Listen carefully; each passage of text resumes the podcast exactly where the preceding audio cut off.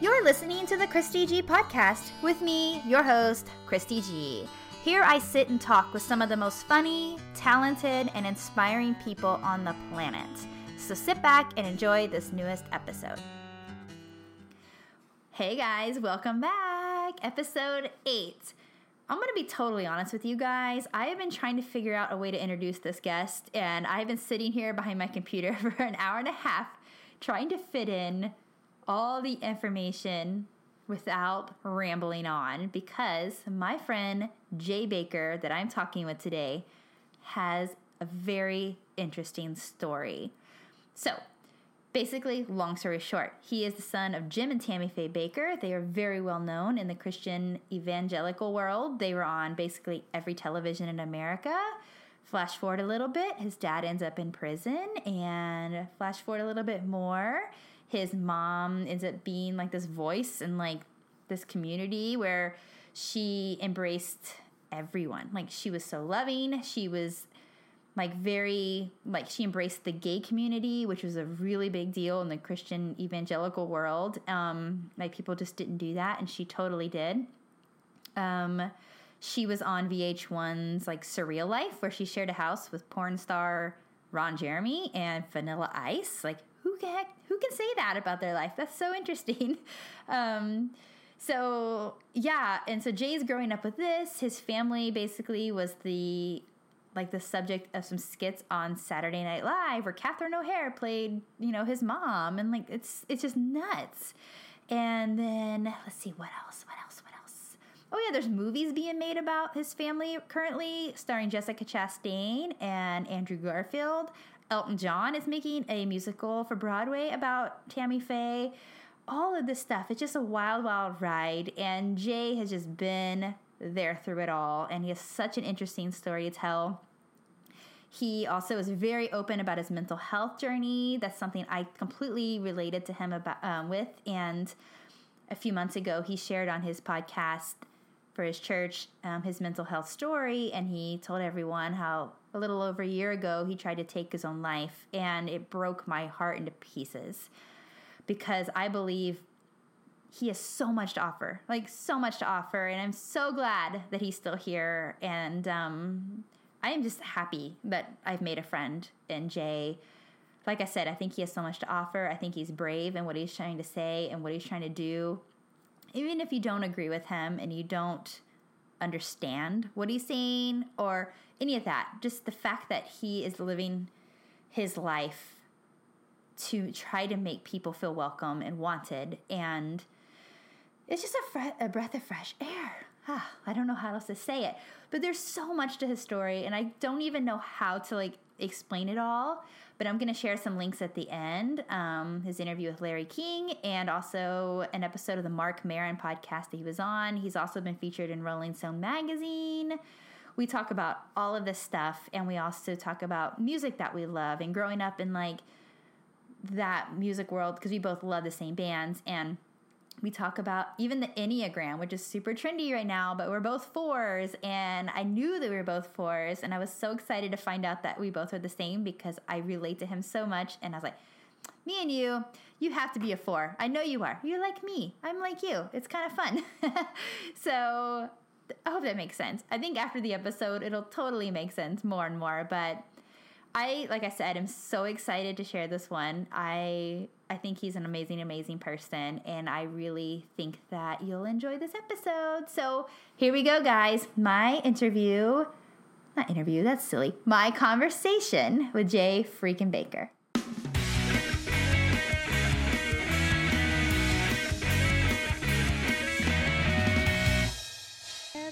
And am I talking okay? Am I too fast? Because I have a tendency of talking very fast. Nope, not yet. Okay, good. The more excited I get, the faster I go. I feel okay. Like there should be like a code word for people. Like, calm down. My first episode on here, I recorded like the whole thing by myself, and I recorded it like maybe fifteen times because I didn't understand myself. I'm like, oh my gosh. Yeah, I was like, holy crap, I'm talking way too fast. But I one time um, was listening to a sermon that a friend of mine did. Mm-hmm.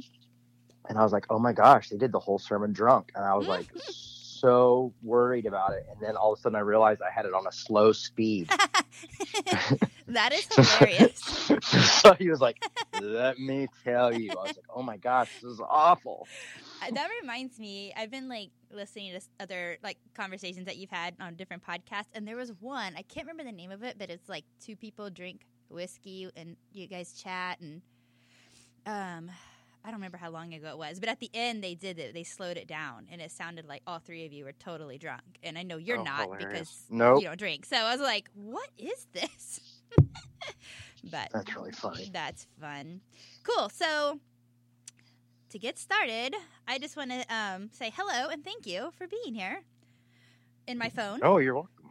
I'm glad to be here in your phone. Yay. um. So okay. So I know there's a few people who are probably like, who the heck is Jay Bakker? So how about you give me what you would like people to know about you and, like, your story, like a little summary of who you are?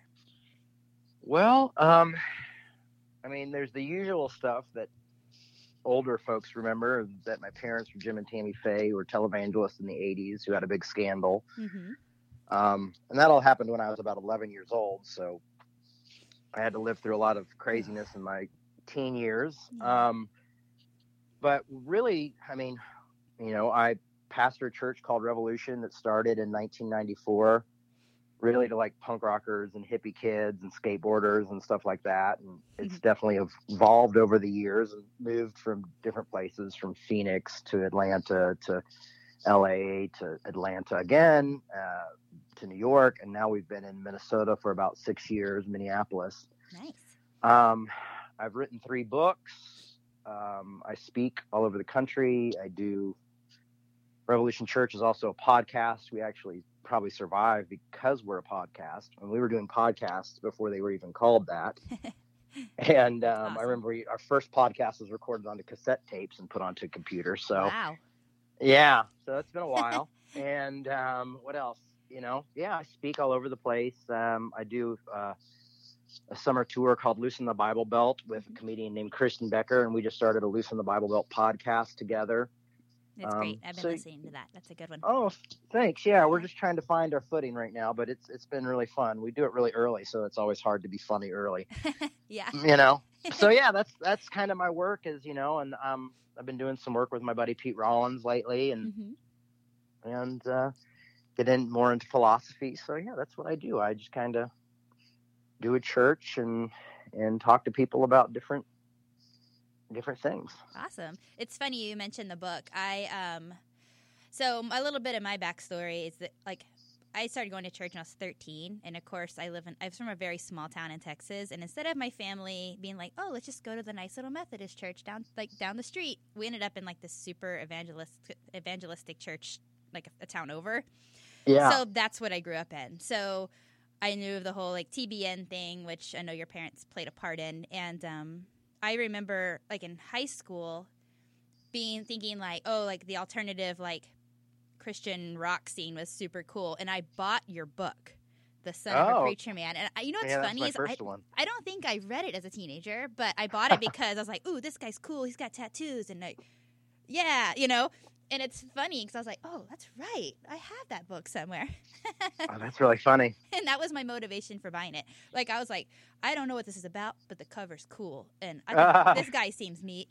But um, now it's fun because I'm like, ooh, now I want to go reread it. Yeah, I don't know. It was, it's weird to write a biography at twenty-three. You yeah. know, I'm forty, forty-four now, yeah. So it's been a long time. Oh, that's fun though. And I, I don't know. I it, it didn't click with me till the other day. I was like looking, like oh, like let's check out like his writings and whatnot. And I saw that book, and I was like, Blast from the Past. I have that somewhere. Like, where is that thing? It's probably in my. I am like a hoarder of all things nostalgic, and it's probably in my storage back in Texas still, like sitting in there with all funny. my like. corny seventeen magazines from when I was in middle school and stuff. Um, and then, like, you're talking about your mom, and I used to tell people, like, in high school up until, like, you know, a few years back, I was like, I want to be like Tammy Faye when I get older. And they were like, really? Oh. And I was like, she's so, like, she was so, to me, like, my view of her was that she was so, like, unapologetically herself.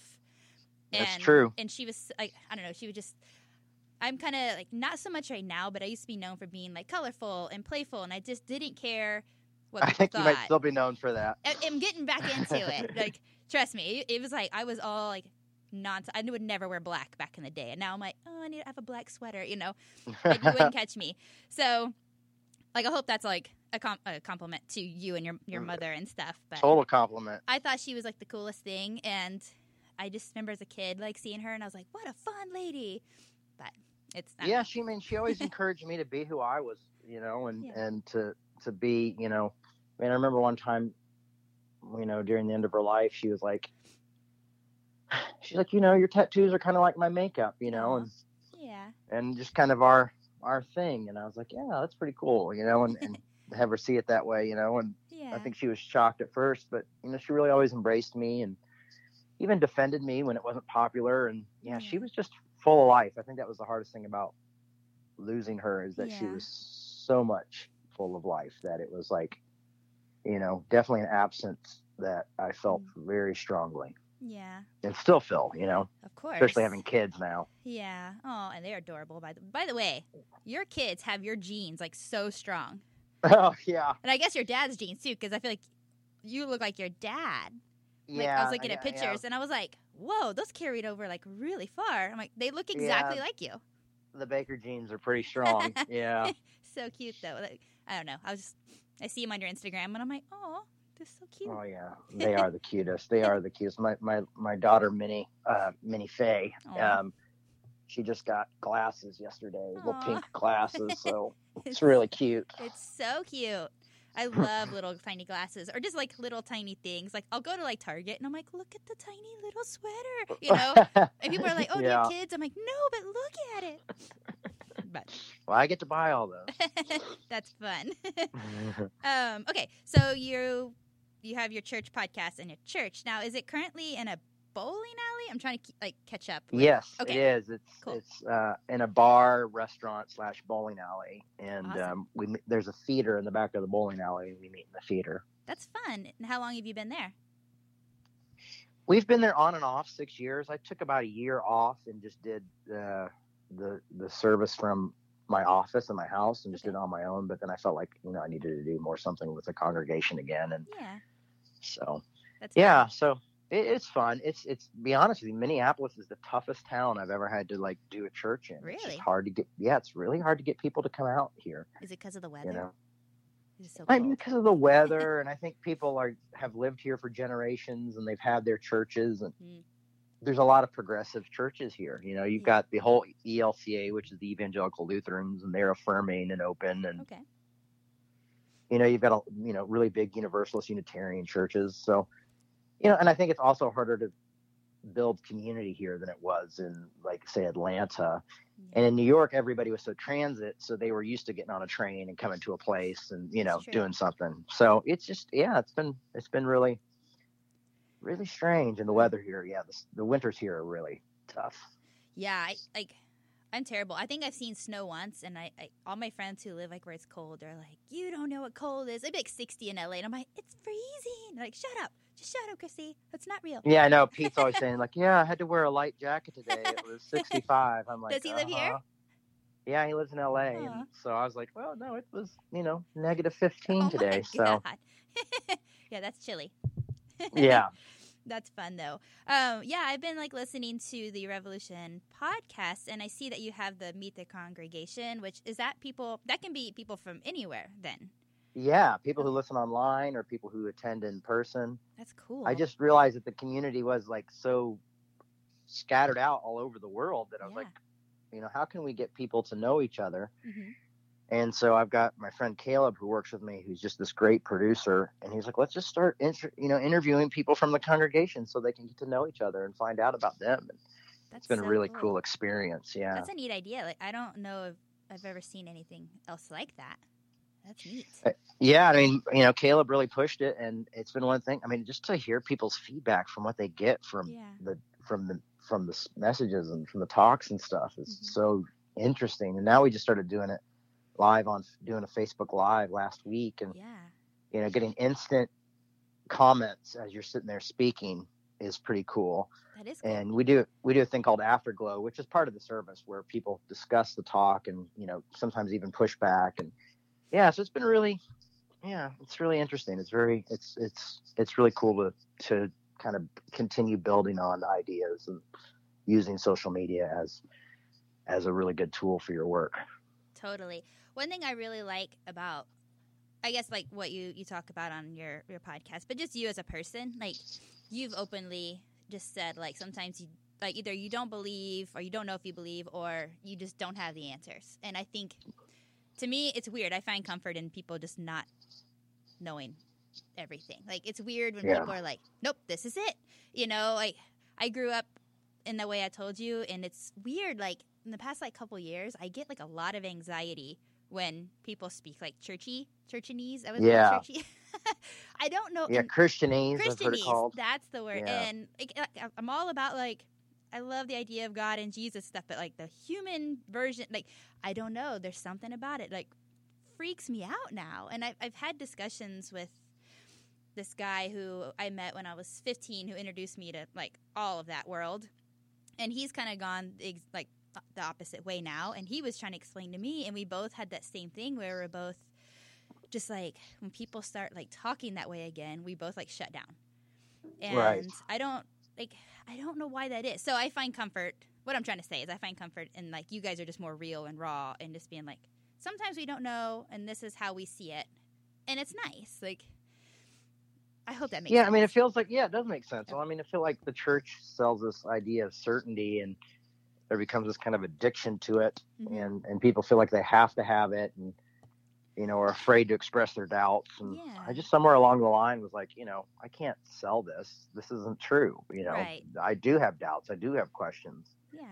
And, um, you know, so I wanted to be transparent. And I feel like if you really study the Bible and then look at it, you see, you know, these folks struggling to even understand what they're what they're starting and what they're doing. Exactly. Yeah. You know, so I just, I feel like transparency is, for me, is a, is one of my most important tools for what I do is, is, um, you know, I'm all self-taught in my theology, and, you know, I have to read a lot mm-hmm. to keep up. And, um, so, you know, I use whatever I can, and I feel like just being transparent with people has been one of the, the better gifts I've ever been given. Of course, my, I feel like my mom was always that way. Yeah.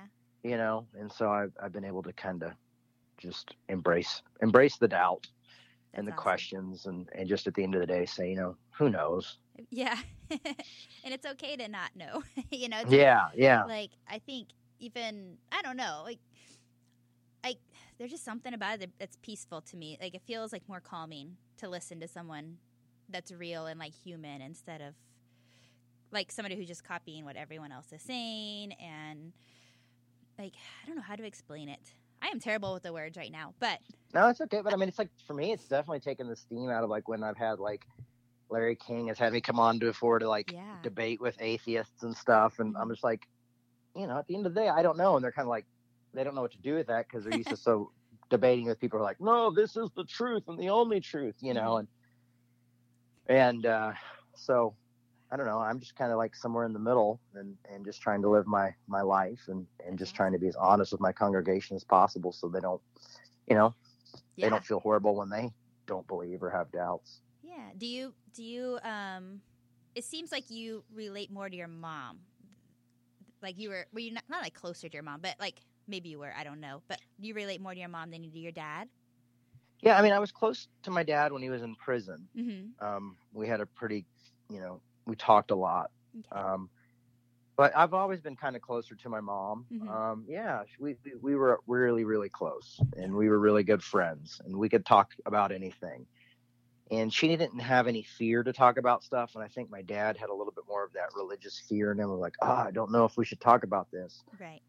But at the same time, I feel like if I spend uh, any amount of time with him, I can kind of help, you know, he'll he'll start to take his guard down a little bit, yeah. he'll relax, but it's just like he's not used to being in that, you know, like we're talking about, like, oh, I wasn't used to hearing people talk about their doubts, you know, it's like he's still not, you know, completely comfortable with that, but his guard will come down after a little bit, you know. I can just start saying, like, oh, you know, like I remember one time he was like, we were talking years ago talking about the Da Vinci Code mm-hmm. movie, and he's like, oh no, I don't want to see that. That's a heresy. And I was like, Dad, it's a movie. You know, I'm like, it's a story. I'm like, there's a murder mystery in there. You know, it's fiction. And then he's like, well, okay, well, maybe we could go see it together. And I was like, yeah, we could go see it together. You know, so. Don't tell anyone. You know, yeah. So it's just one of those things where you just kind of, you know. That's so funny. I that think, and, oh, sorry. Go ahead. No, I just think it's like, you know, with my mom, I was able to sit down and even disagree with her and, yeah, you know, and continue to talk. I mean, we would talk about politics. We'd talk, you know, when I told her I was going to uh, be in support of gay marriage and, mm-hmm. and stuff like that, you know. We had some really great conversations about that, you know, and finding out that most of her worries was she was afraid how the church would respond more right. than anything. Aww. Yeah. You know, and she's like, I just don't want to see Christians kill you. And even my dad eventually was like, you know, I just don't want to see you get crucified by Christians. And yeah. then he said, but everybody needs to be crucified. So he always kind of puts a religious spin on it. But still, you know, they've, they've both been, they both played a big part in my life. I mean, they definitely put a foundation of love and grace in me that, awesome. um, that I definitely wouldn't be the person I am today um, without either one of them. So, you know, I, I'm just not capable of throwing either one of them under the bus. You know, people would like me to, with my dad especially. Mm-hmm. But, you know, I just I made a kind of decision a long time ago that I would try to let him be my my dad and my, yeah. my kid's grandfather. So that's awesome. Yeah. I like that. Um, you were talking about your dad wanting to see the movie with you, but kind of in secret. And it totally reminded me back in Texas, I started getting tattoos and people were giving me a really hard time about it. And uh, like in our little church. And um, the pastor, like, called me in one day, and I was like, oh, great, I'm about to get some lecture, you know. And he was like, I need to tell you a secret. And I'm like, what is it? And he's like, I got a tattoo. Hilarious. And I was like, he's like, don't tell anybody. I'm like, this is amazing. I'm so excited right now. And so still, I mean, people listen to us from the church. They're going to know now. But it's been, like, twenty-something yeah. years. But it was just really funny. I'm like, thanks for telling me that. That made me feel a little bit more normal. But, That's um, really cool. So, okay, so your parents – I'm trying yep. to figure out. They started, what did they have to do with T B N, like, currently?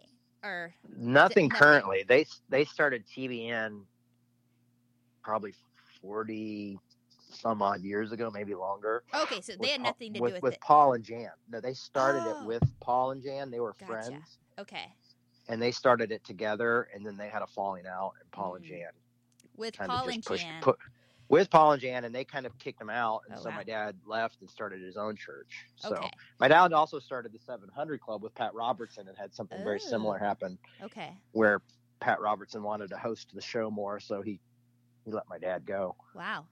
So yeah. So it's, okay, it's a weird world. He's been a real pioneer of, of Christian television for a long time. It's wow. weird how Christianity's played such a big part in T V, but yeah, it's very similar though to like podcasting. To yeah, be honest with you, totally. You know, it's really funny that we don't, we give these preachers all this hell for, you know, raising money and stuff like that. But then everybody's got their patrons and stuff totally. to raise money for their, I you know, know. and you get it. a gift if you support Patreon, you know, just like yeah. you would get a gift if you sent a love offering to the church. It's That's really true. It's really kind of ironic to me. Like people don't see the, the irony there. um, so did your parents have anything to do with T B N, like in the nineties at all? No, no, no, they, they weren't. Were gone by no, then. yeah, my I parents' loved, ministry fell apart in the eighties. I loved G Rock, and I was hoping they had something to do with G Rock. Remember G Rock? Was that like, was that like the video show or something? Yeah, it was like it came on like at two in the morning or something, and it was like Squad Five-O and M X and like all these bands, and I'm like, this is the cool. Like I thought it was the greatest thing ever, so I would set my V C R to record it, and I had Hilarious. like my G Rock tape, and I was like, I wonder. But I'm just going to say they had something to do with it because they started the network, and so it wouldn't have been there if they wouldn't have. So I'm going to give them credit for that one. Okay. um, okay, I mean, my cool. parents took me to see Stryper. Oh, wow. Like probably eighty-five or eighty-six. That's you know? fun. Me and my sister, yeah, at this weird little bar. They had to put us up in like a balcony because they didn't want people to go crazy. And, yeah, so wow. – and then put Stryper up in a hotel. So my parents were always kind of – ahead of their time with that kind of stuff. That's fun. That's really cool. Yeah. I, um, yeah, I think my first concert. Oh, my first concert was Dwight Yoakam, so it was a little different. Oh man, Dwight Yoakam's one of my favorite. So fun. artists in this world. So good.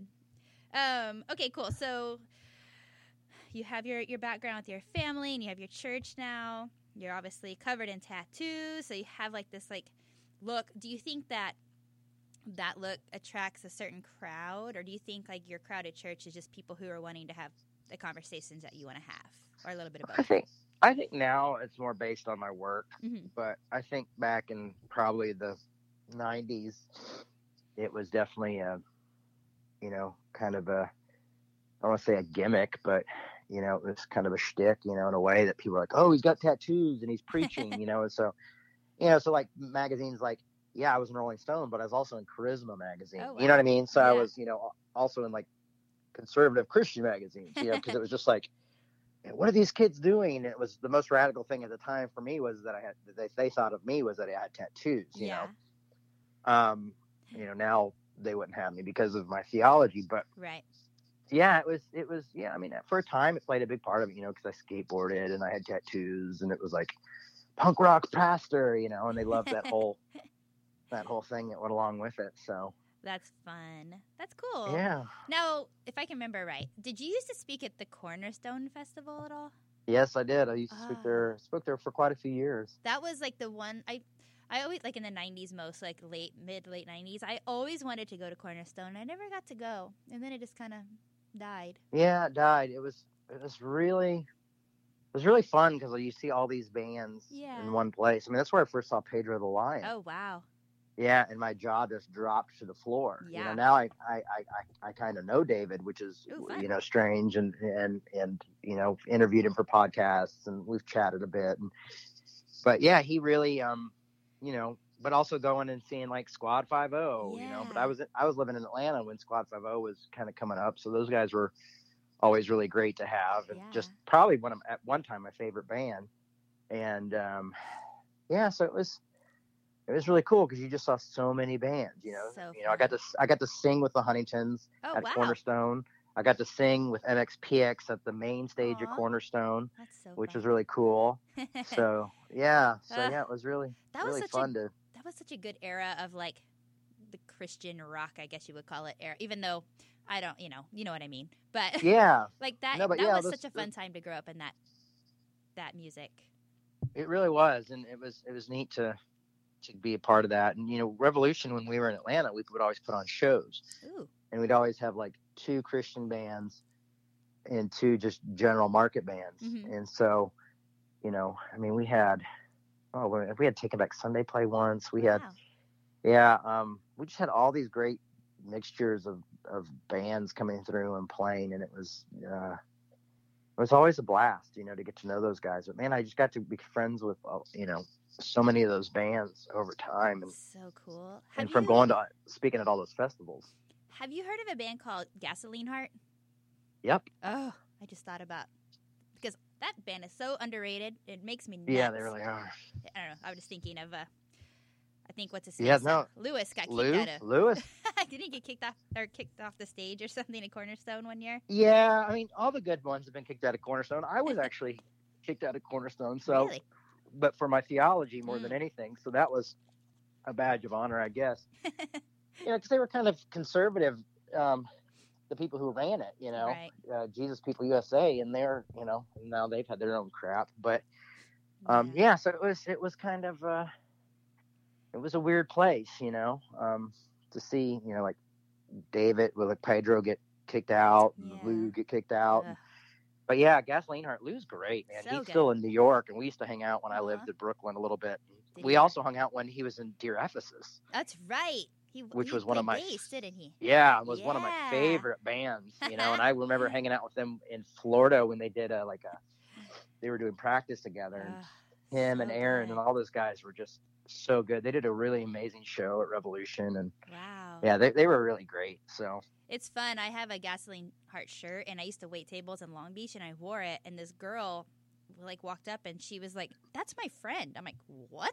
Like, I didn't know anyone over here knew who they were, and then he came to visit her, and they came to the restaurant, and, like, we became friends, and I'm like, what a weird small world this is. It's a totally small world. It's so – and then I got to interview him for my, my blog years ago, and he's hilarious. I have a friend, Brian. I don't know if you're – Brian kind of ran, he used to do sound for M X. He's really good friends with Lou, but um, he does this really good impression of Lou, and it's hilarious. And they're actually visiting this weekend, and I'm like, I'm going to, like, record him because it. you would think it's funny. Like, because I guess Lou worked at like Subway back in the day, and he would talk yeah. about pickles. I don't know.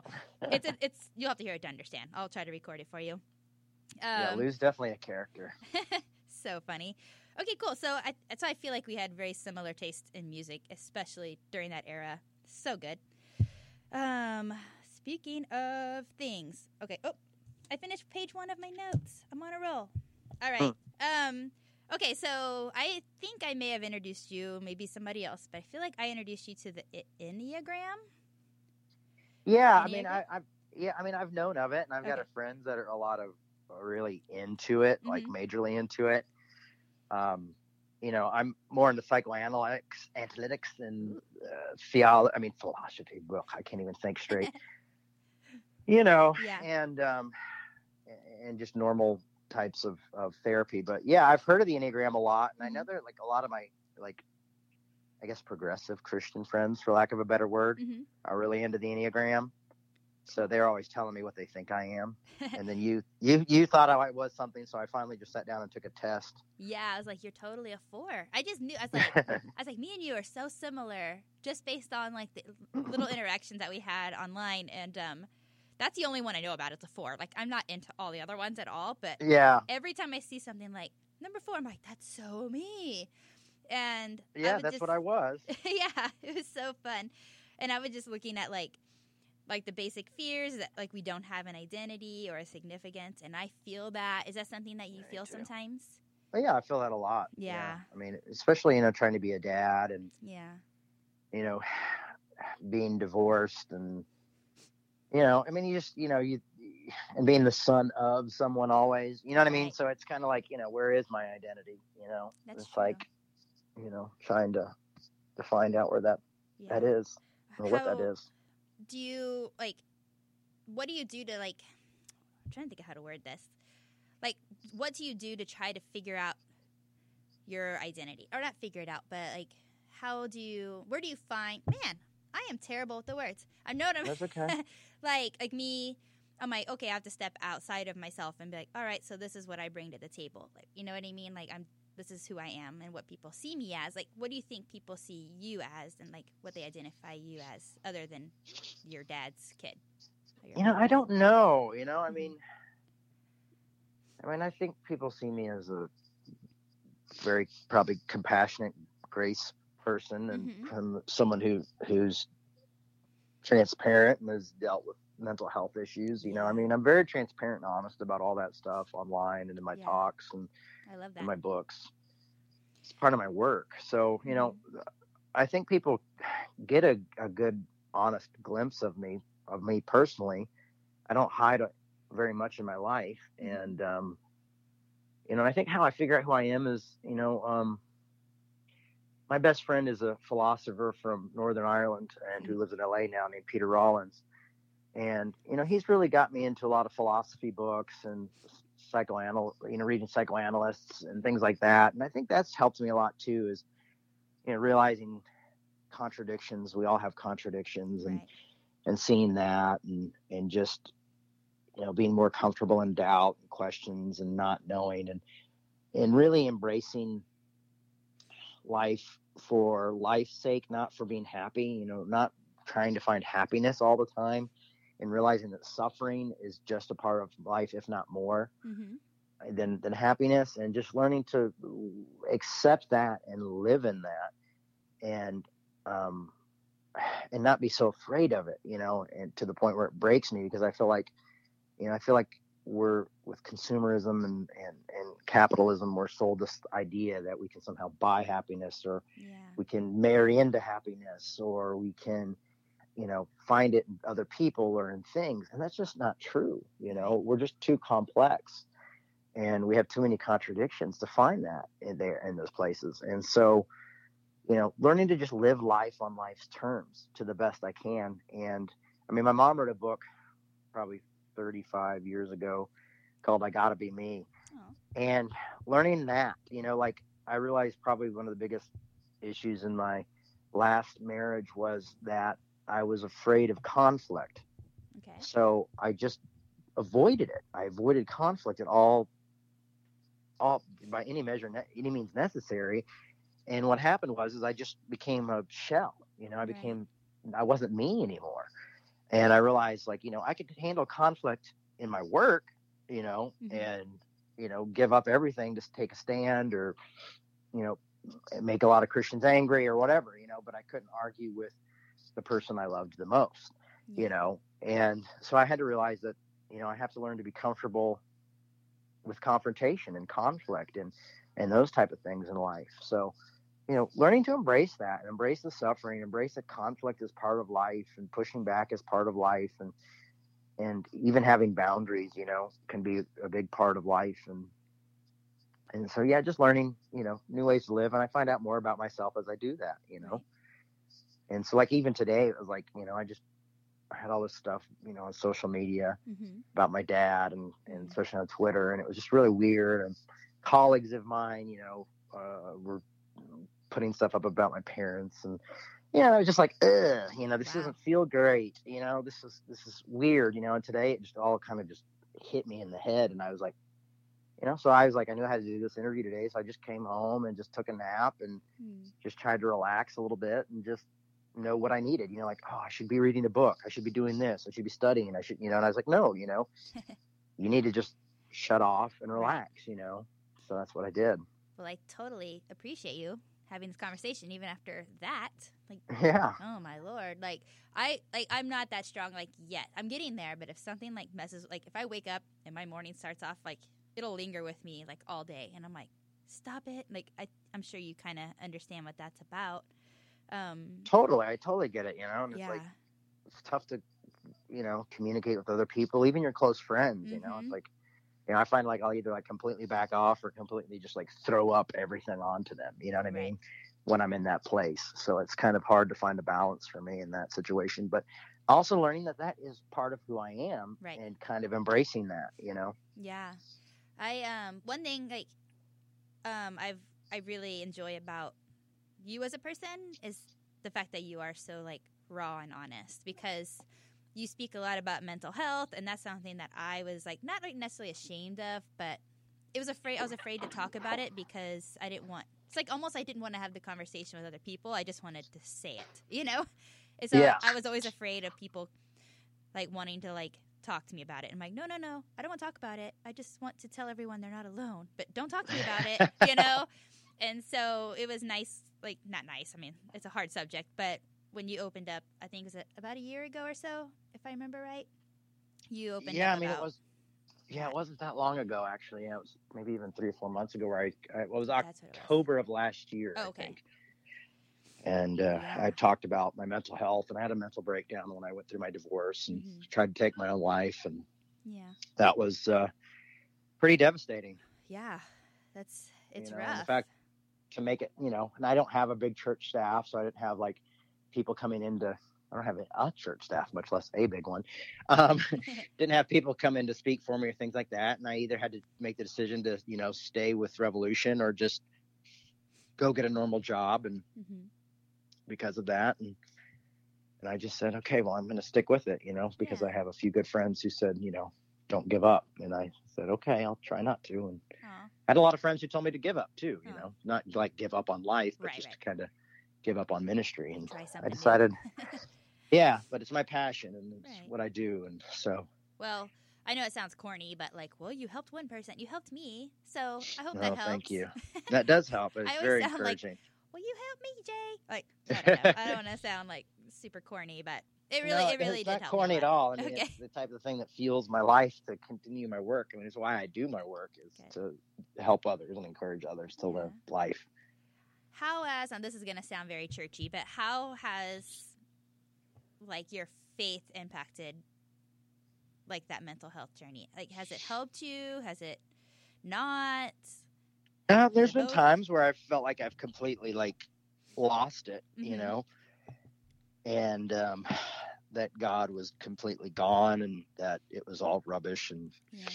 just fairy tales, you know, because yeah. when you're feeling that alone, you know. But then I was reading in a and and a friend of mine's book, and I hate to say that I was reading Pete's book, but I did. And uh, that's great though. yeah, um, you know, but you know, and and and it was talks about Christ being abandoned on the cross, you know, almost mm-hmm. to the point where like Jesus becomes, you know, an atheist, you know, it's like, right. Jesus, why have you forsaken me? And, you know, then you realize, like, well, if even, even Christ has been there, you know, maybe this is, you know, getting in touch with my, an essence of some sort of following of Christ or an yeah. essence of Christ, you know? And so it really encouraged me to continue going. And the idea of grace, um, Paul Tillich has a sermon. He's probably the greatest theologian of the twentieth century, has a sermon called, uh, he, he, I mean, he was a philosopher mostly, but he had a sermon called uh, Accepting That You Are Accepted. Okay. And accept that you are accepted. And uh, from this book called Shaking the Foundations.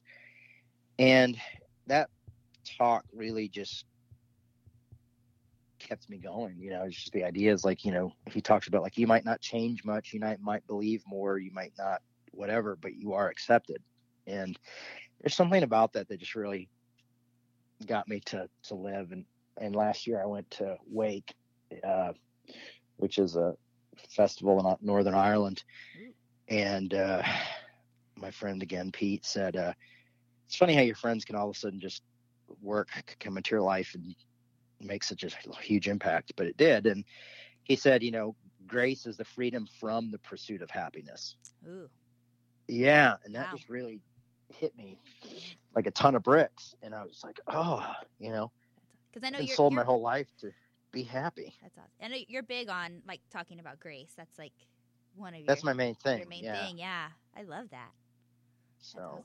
So, totally a little off subject, but not really. But do you have a Pete tattoo? I'm trying to remember. I do have a Pete yeah. tattoo. I got it last time I was in Belfast. That's awesome. I was, it was funny because I was staying with him and.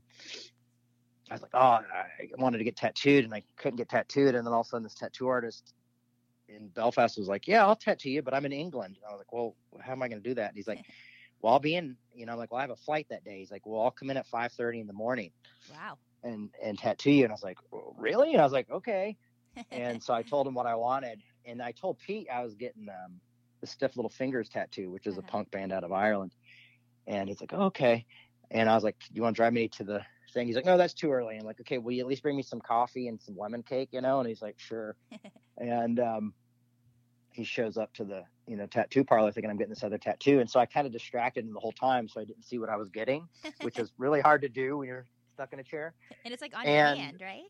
It, no, it's on my leg. Oh, it's your on my, leg. It's on, okay. It's on my leg. It's a, a picture. It's actually a tattoo of my hand. Oh, okay. Giving, giving the piss off sign, which is the two fingers. Yeah. With his name underneath. And um, so I was like, hey, Pete, can you tell me if this, this looks good? Is this is this how Ulster, because I told him I was getting alternative Ulster tattooed. And he's like, is this is this how it's spelt? You know, just want to make sure. And he looked at it and he was like, oh, my gosh. And he like, uh, Pete doesn't ever get emotional. He got a little emotional. And yeah. he was like, I'm sorry I didn't bring you the lemon cake, because he forgot the lemon cake. So it was a pretty cool moment. Yeah. That's so fun. I do have a Pete tattoo. That's There's awesome. Certain people you meet in the world that just, you you know, I mean, I don't have a lot of them because I'm very um, introverted, but mm-hmm. Pete is one of these people that I've met in my life that we just have a connection that I've never had with another human being. And, uh, yeah, so it's it's great to know that you have somebody who you can just go through hell with and wars with and disagree yeah. with. And, you know, I know that I'm not going to get. I'm not going to hear everything I want to hear when we talk, you know, mm-hmm. and that's great, you know, because we're able to just kind of be really honest with each other, and, and has allowed us to kind of have insight into each other's lives, you know, which is, I don't know, it's just a really special friendship. That's awesome. And, and he's been, um, you know, and in Ireland, it's funny because, you know, how they show love is by like, really, they call it taking the piss, you know, they give you a hard time. Uh-huh. And, and, and, you know, are very funny about it. And, and, and, and uh, so I've learned that. So a lot for a long time, people thought me and Pete didn't like each other online, you know? Yeah. And when I, and I'll still text him like personal jokes on Twitter. Or like, uh-huh. you know what I mean? Yeah. And he'd be like, mate, people are not going to know what you meant. That was between you. I'm like, I don't care. I'm like, it's worth the comedy. Right. You know, so awesome. It's I, a great, it's a great friendship. I feel like I've heard him. What podcast was it? Is he on the Rob Bell podcast ever? Oh, yeah, yeah. Rob Bell loves Pete. Okay, I was like, I know, because his, his accent. Yeah, yeah, yeah. I was like, I like this guy's accent. One of my goals this yeah. year is to go to Ireland. Like, I I want to go there. Well, you should go for Wake. Um, that the event they do in Northern Ireland, mm-hmm. it is just really amazing. When is that? It's in March. Ooh, oh, so, it's coming up. Yeah, so I'm actually going to that, and then oh, me cool. and Pete are doing a um, event a couple days ahead of that in Belfast called um, um, An American Contradiction, and we're doing a talk about America in the eighties, and it's kind of like embrace how it embraced my parents for a time and what that what that really meant and what that looked like. So okay, awesome. Now back to your parents, we're talking about that. Are they yeah. making like a movie or a musical or something about your mom? Yeah, they're doing both. Wow. They're making a movie about my parents based off of a documentary that was called The Eyes of Tammy Faye. Ooh, okay. Yeah, and um, Jessica Chastain is playing my mother. Wow. And um, what is the guy's name? Uh, the second Spider-Man. Um, Matt. It's funny because in the room I'm in right now, there's all these movie posters. Oh, I'm in the wrong room. There was a Spider-Man yeah. poster on the wall in the other room. Oh, well. Yeah. No, it's um, it, it's uh, Matthew. Uh, gosh, I'm trying to remember Matthew. He's been nominated for an Oscar, so I really shouldn't be forgetting his name. Wow. Um, but, yeah, so it's, it's, it's you know, two really big stars playing my parents. Wow. And, um, yeah, it's, it's – it's super insane. And then I was reading something, you know, um, about it, and they were t- talking about how they've decided to release it during award season because, you know, I guess Jessica's performance is just like really mind-boggling good. Wow. And, and no, it's Andrew Garfield. That's who's playing my dad, ah, Andrew Garfield. Awesome. Yeah. So I've talked to both of them, um, and that was really cool. That is cool. Are you going to have so, like, your son play you since he looks like you? They should have. No, they're probably going to have a very... Probably have a very chubby kid play me because I was a chubby kid. Yeah. Um, and then Elton John mm-hmm. and another guy are doing a uh, a musical about my mom wow. on Broadway. So, yeah, it's really bizarre to have this kind of that's neat. Like this thing that was like, you know, thirty wow. odd years ago and that people are still talking about it. Yeah. It's really... really strange. Have you heard of a podcast called True Crime Obsessed?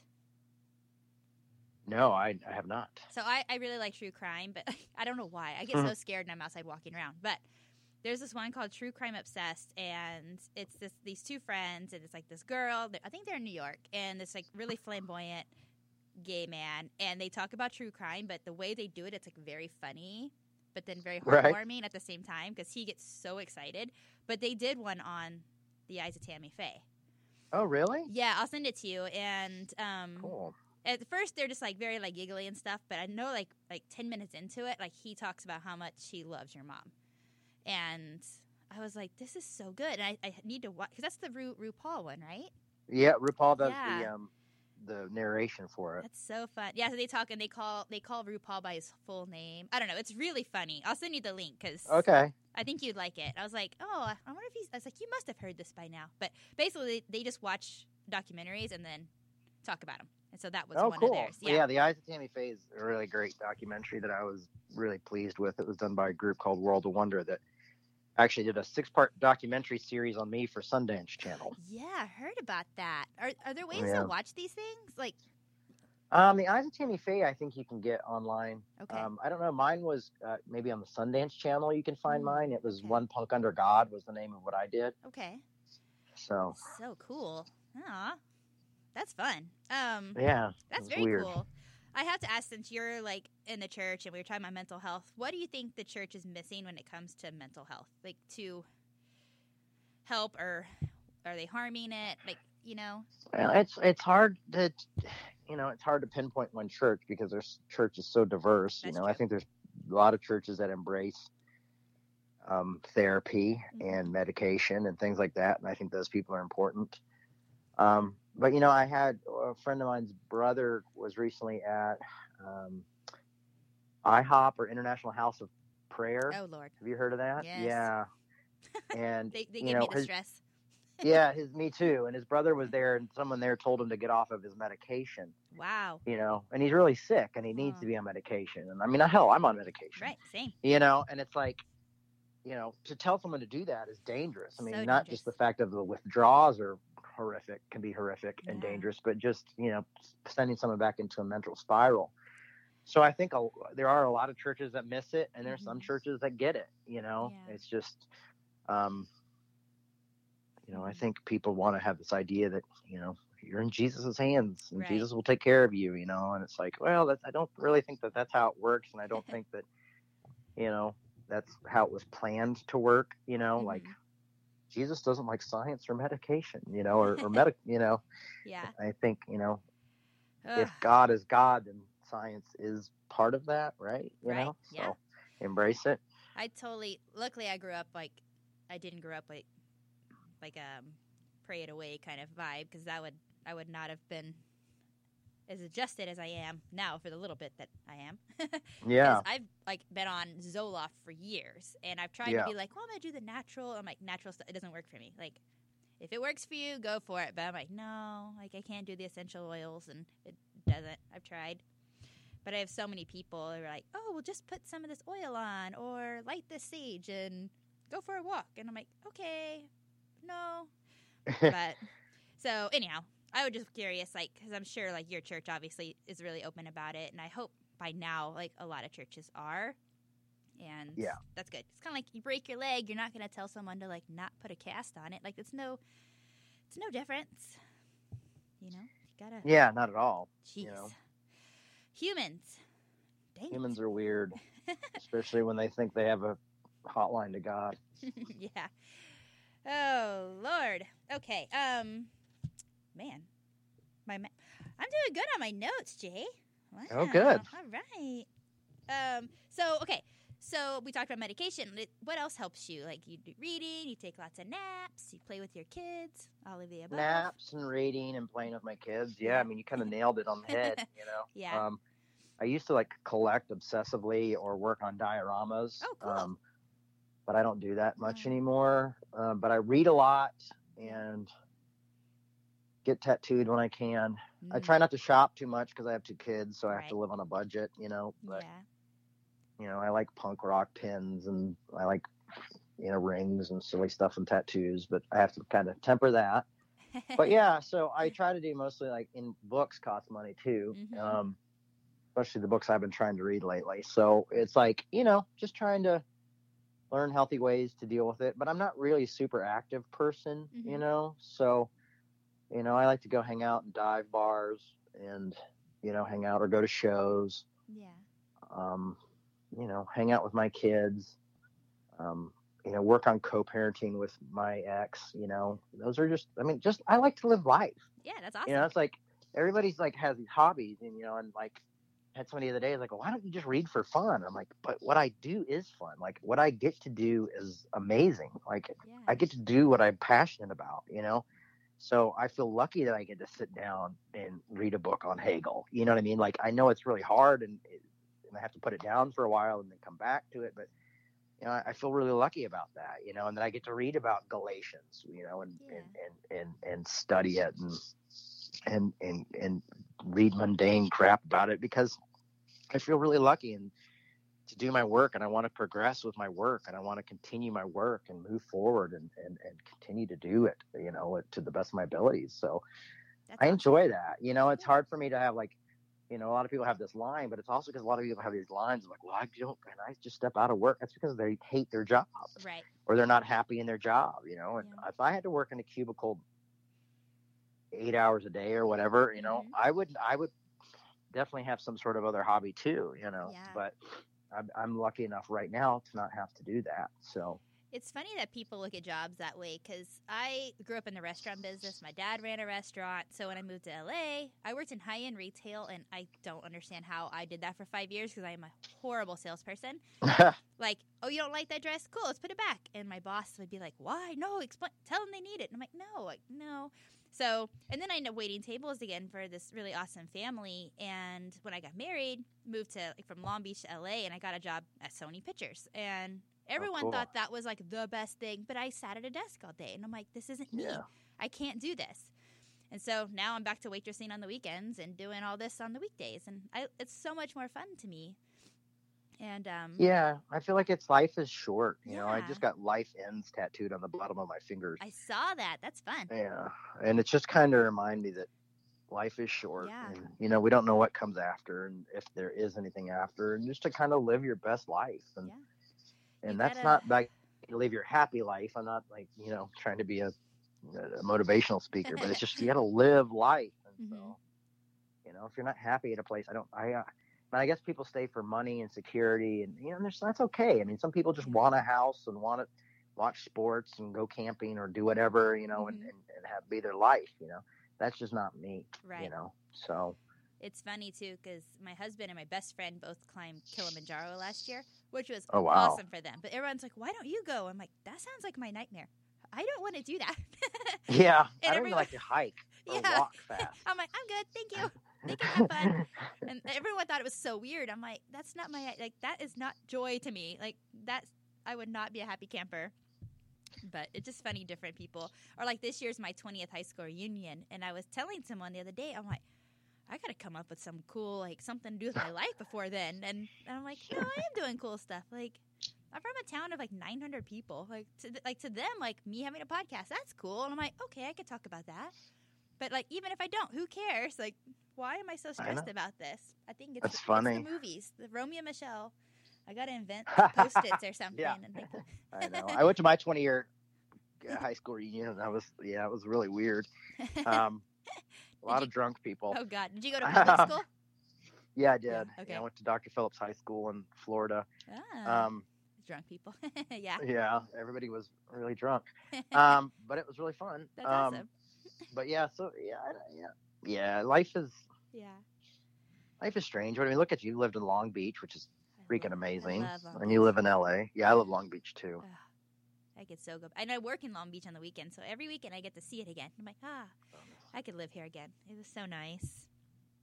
But yeah, it's so nice. Uh, but yeah, so like, what's my friend like says? Like, live your best life, whatever that is. Like, just do what makes you happy, because you like you really don't know when it's gonna change or be over, you know. And I I think I spent like five years just living in a well I say like two years where I was afraid to leave my house. Like I just didn't go anywhere.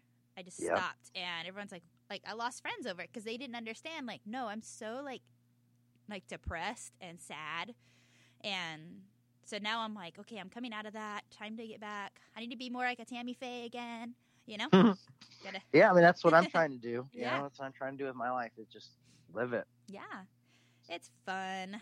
Um, cool. So I have a soundtrack for the podcast, and I always ask people like, what are some songs or a song that you like are your favorite or you think people should hear? Do you have any jams?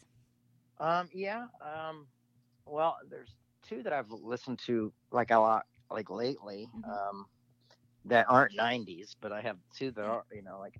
Um, but like the Echo Friendly oh, yeah. song called The Same Mistake um, is a song that I really like a lot. And they're like this guy and girl band. And it's like, a, I don't know if they're boyfriend and girlfriend or brother or sister. I have no idea, but, um, but they're really great.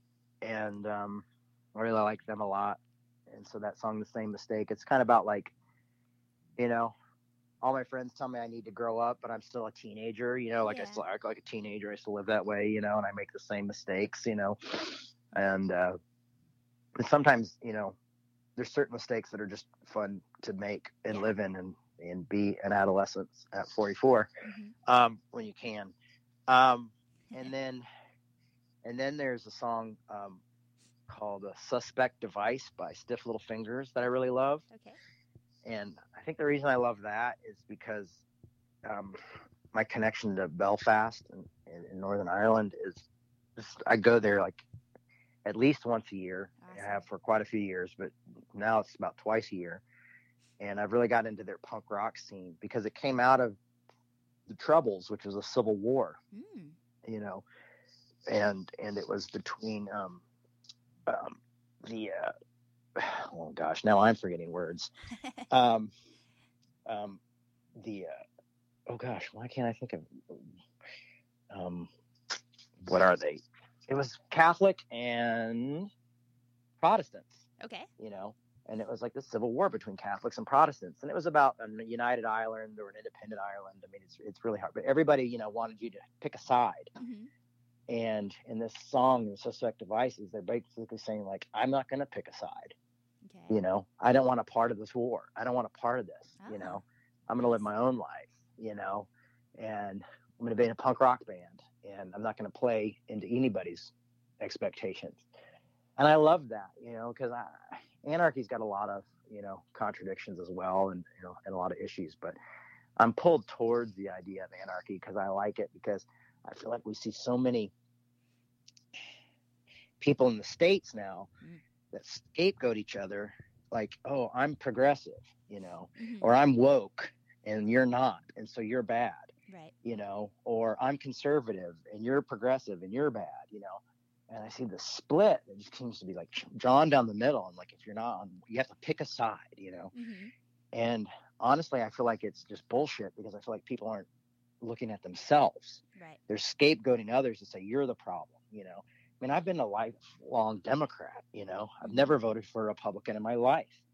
But, you know, I'm smart enough to know that, you know, part of the reason Trump became president mm-hmm. is because we didn't, as as Republicans, I mean, as as Democrats, we didn't have our shit together. Right. You know, we were a mess, and we were playing a lot of games.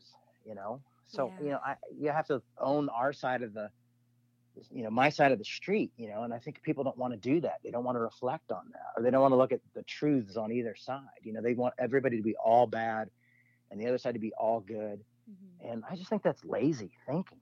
Right. You know, and um. And that's just no way to live, you know? I mean, of course I have progressive ideas and progressive thoughts and and and, and, and, and, and lean towards that way. But, you know, I don't want any part of the – I don't want to choose a side anymore. Like, I – like, you know, most of the people who – you know, it's funny, since I've been doing this, like, no-scapegoating thing and things like that, and I've reached out to a few of my progressive friends and been like, hey, do you think you might be scapegoating? And some of them have been like, yeah, that's a good thought.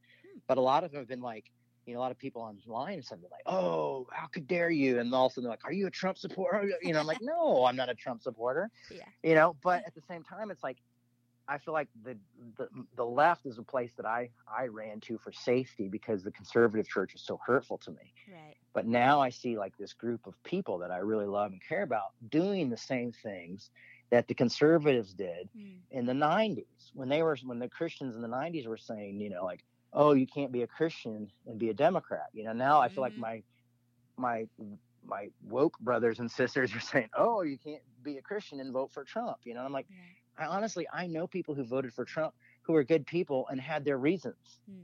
You know, yeah. I mean, it's like, you know, it's just, that's just the reality of life, is that people are complex and have different issues and have different desires and different wants and are concerned about different things. Yeah, that's true. You know? And we just, we don't know how to argue well. We don't know how to have good conversations. We don't know how to debate, you know? Yeah. It's like on this thing on Twitter, you know, everybody was like, this one guy was like, denounce your dad. If you don't denounce your dad, you're guilty of being silent, you know? And, oh my gosh. And, you know, all this stuff. And you're guilty of, you know, you're just winking an eye and being apologetics, you know? And I'm going like, you know, I just put up a picture of me and my dad during Christmas sitting down having a really tough conversation, mm-hmm. you know? Believe it or not, we're more, it's more productive for me to sit down with my dad and have a conversation where we might both leave feeling wounded and hurt and tired, but we both grown from, than it is for me to go on to social media and say, you know, like some Shakespearean play, I denounce thee, you know what I mean? Like, I am no longer thy son, you know, yeah. what, what, what is that shit? You know, I don't get that. And so for me, it's like, you know, I can make more progress being me and being my my my dad's son, rather than being somebody who's going to go on and say a bunch of crazy stuff. So I don't know. I, I'd like to see people, back to the song, the whole idea is like, you know, no, I'm not, I don't have to pick a side. And so I think that's what I'm saying now, is like, you know what? No, I'm not. I'm not going to pick a side. You know, I mean, I thought it was pretty funny. Like, I watched the opening credits to the Golden Globes, the opening dialogue of Ricky oh, Gervais. Yeah.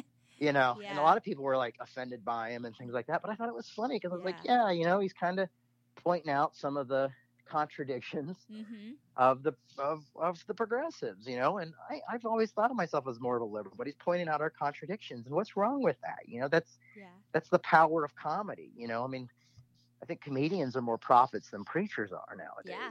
Do you ever listen so, to um, what's his face, Pete Holmes at all?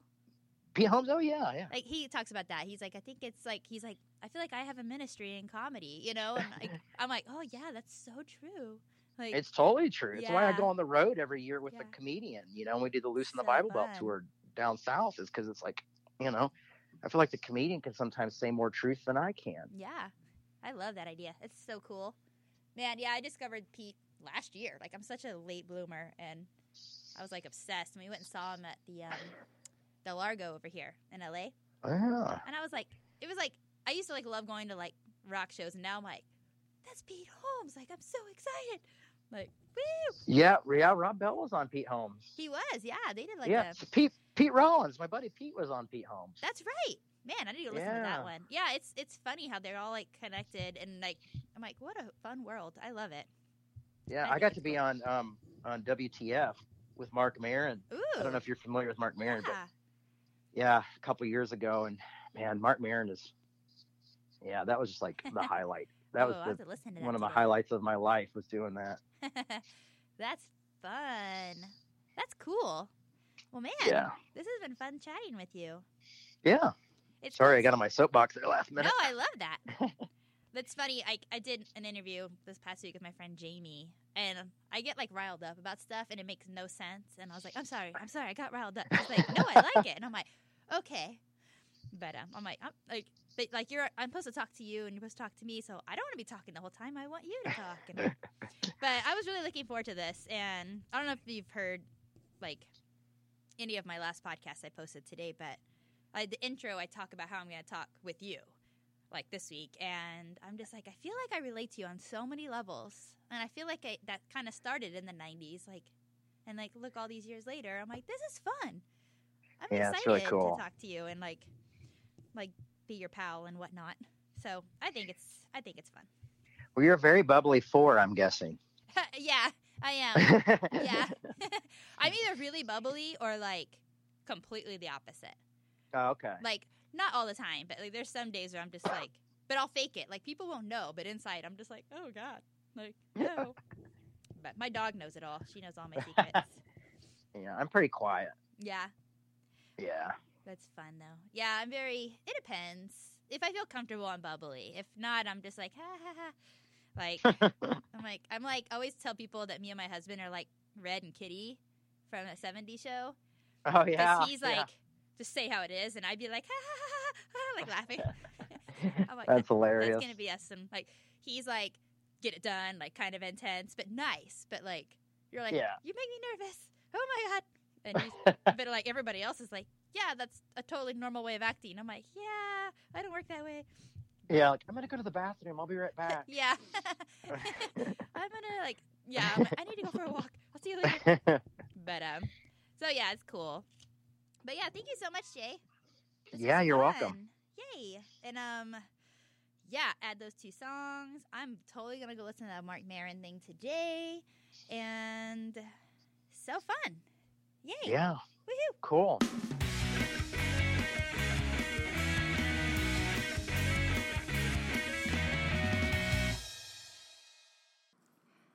And that was my conversation with Jay Bakker. I had so much fun with that one. Like, so much fun. I hope you guys enjoyed it. Please, please, please follow Jay at on Instagram at Jay Bakker with two Ks. J A Y B A K K E R. Also, give him a follow on Facebook and on Twitter. And I'm definitely going to link in the show notes the the um the interview with Larry King and the one with Marc Maron, because I think those two conversations are so so, so good and so, so powerful, and it'll really help you understand his story more, because I feel like there's so much of his story I didn't get to talk about, and it's so interesting. So please, please, please check all of this out, and please follow me on Instagram at Christy G. I have links there where you can subscribe to the podcast soundtrack, because Jay added two songs today. You can also um, check out my blog where I've interviewed all kinds of fun musicians and all the fun stuff. So please, please, please tell your friends, and I hope to see you guys next time. My next interview is with R X Bandit Steve Choi, who's also in Sounds of Animals Fighting.